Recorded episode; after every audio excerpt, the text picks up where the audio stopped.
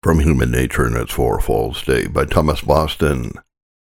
Man, in his depraved state, is under an utter inability to do anything truly good, as was proved before at large. How then can he obey the gospel? His nature is the very reverse of the gospel. How can he of himself fall in with that plan of salvation and accept the offered remedy? The corruption of man's nature infallibly includes his utter inability to recover himself in any way, and whoever is convinced of the one must needs admit the other, for they stand and fall together.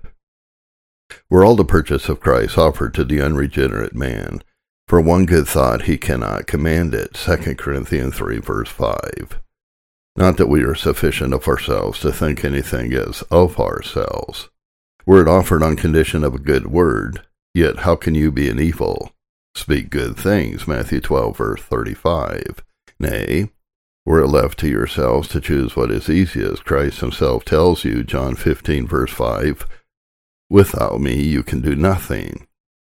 The natural man always resists the Lord's offering to help him, yet that resistance is infallibly overcome in the elect by converting grace. Can a stony heart but choose to resist? The stroke.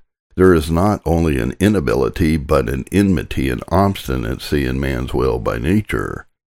God knows, O natural man, whether you know it or not, that you are obstinate, and your neck is an iron sinew, and your brow brass.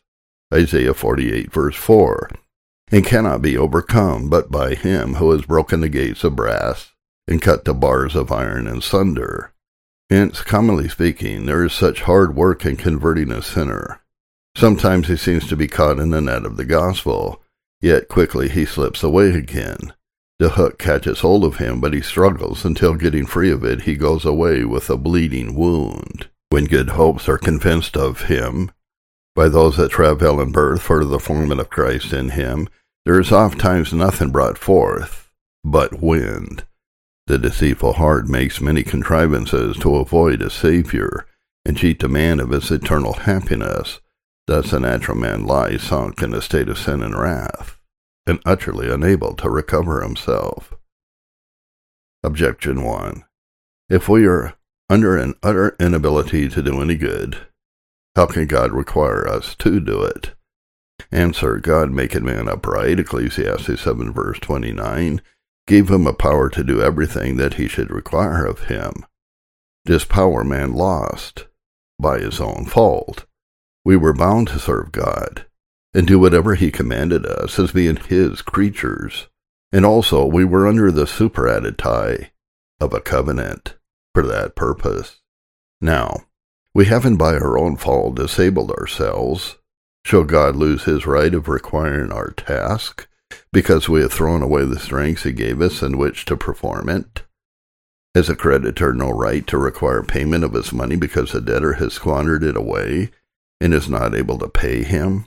Truly, if God can require no more of us than we are able to do, we need no more to save us from wrath, but to make ourselves unable for every duty, and to incapacitate ourselves for serving God any manner of way, as profane men frequently do.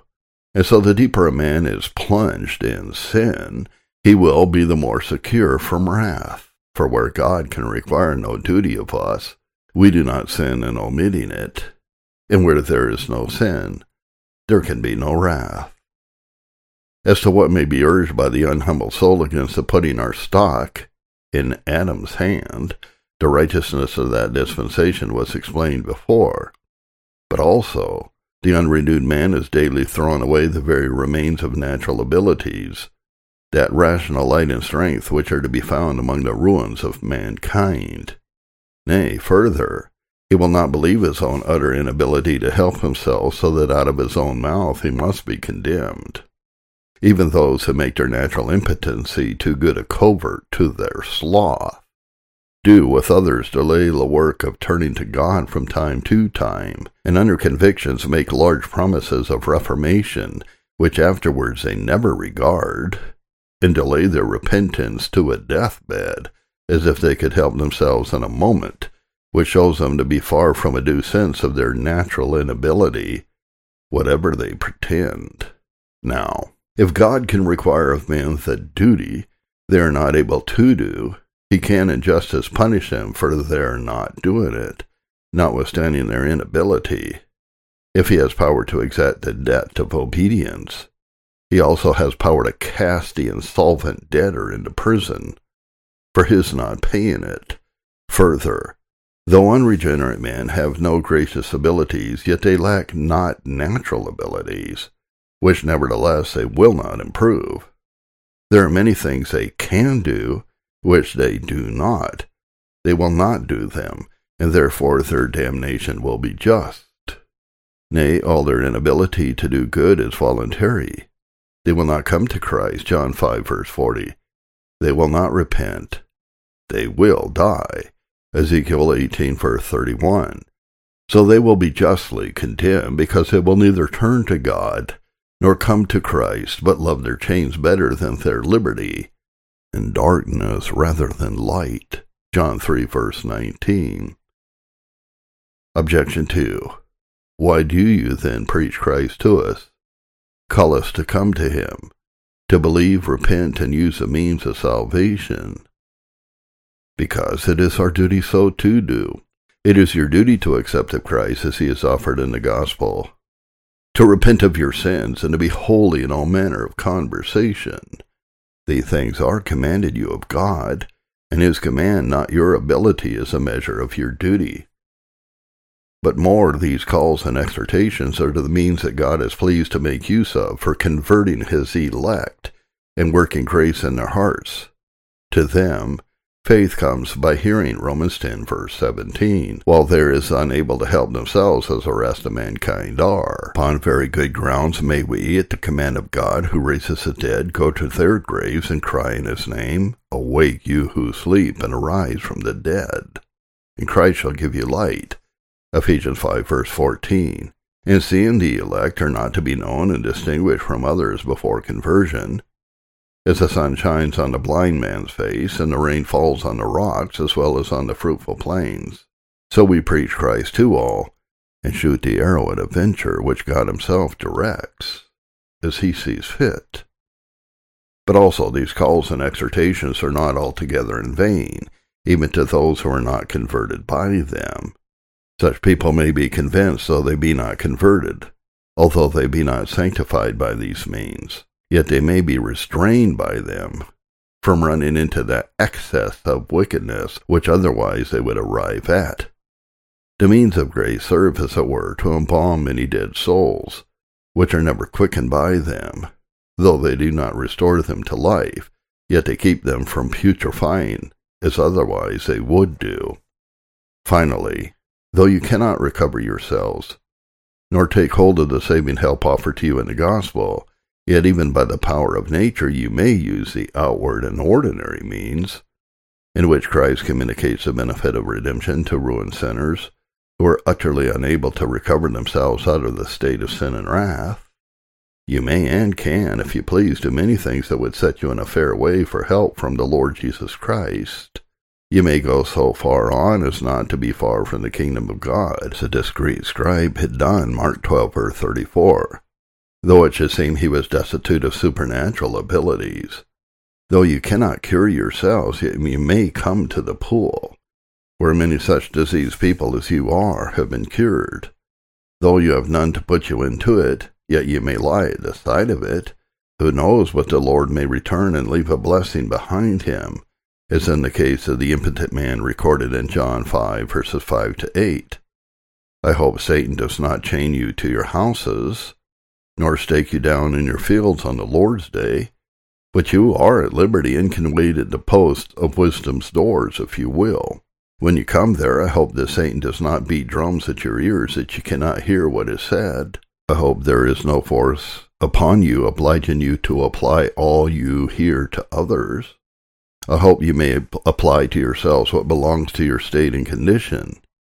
When you go home, I hope you're not fettered in your houses where perhaps no religious discourse is to be heard, but you may retire to some separate place where you can meditate. and exercise your consciences with suitable questions upon what you have heard. I hope you are not possessed with a dumb devil that you cannot get your mouths open in prayer to God. I hope you are not so driven out of your beds to do your worldly business, and from your worldly business to your beds again. But you might, if you would, make some prayer to God upon the case of your perishing souls.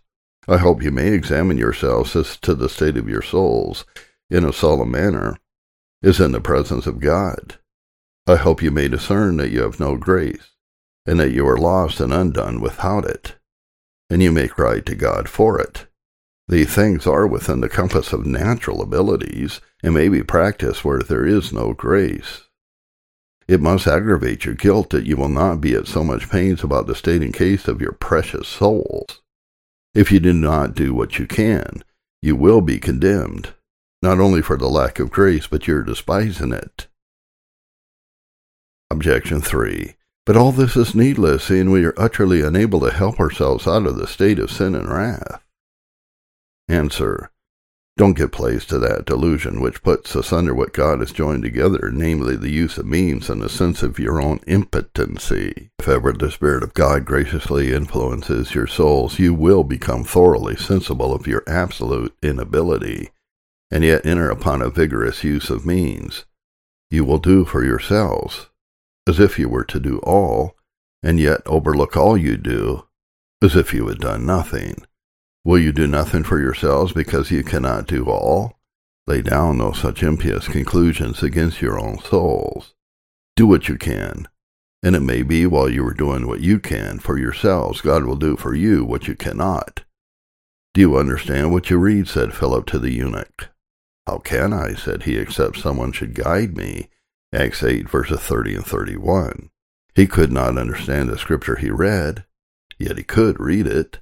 He did what he could, he read, and while he was reading, God sent him an interpreter. The Israelites were in a great strait at the Red Sea, and how could they help themselves when on the one hand were mountains, and on the other the enemy in pursuit? When Pharaoh and his hosts were behind them, and the Red Sea before them, what could they do?